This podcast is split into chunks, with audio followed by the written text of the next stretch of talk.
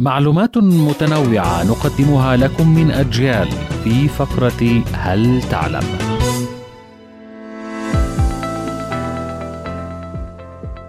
البحر الأحمر بحر القلزم.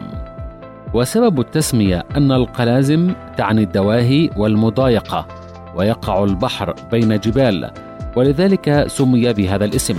وهناك من يقول أن القلزم كانت مدينة في مصر.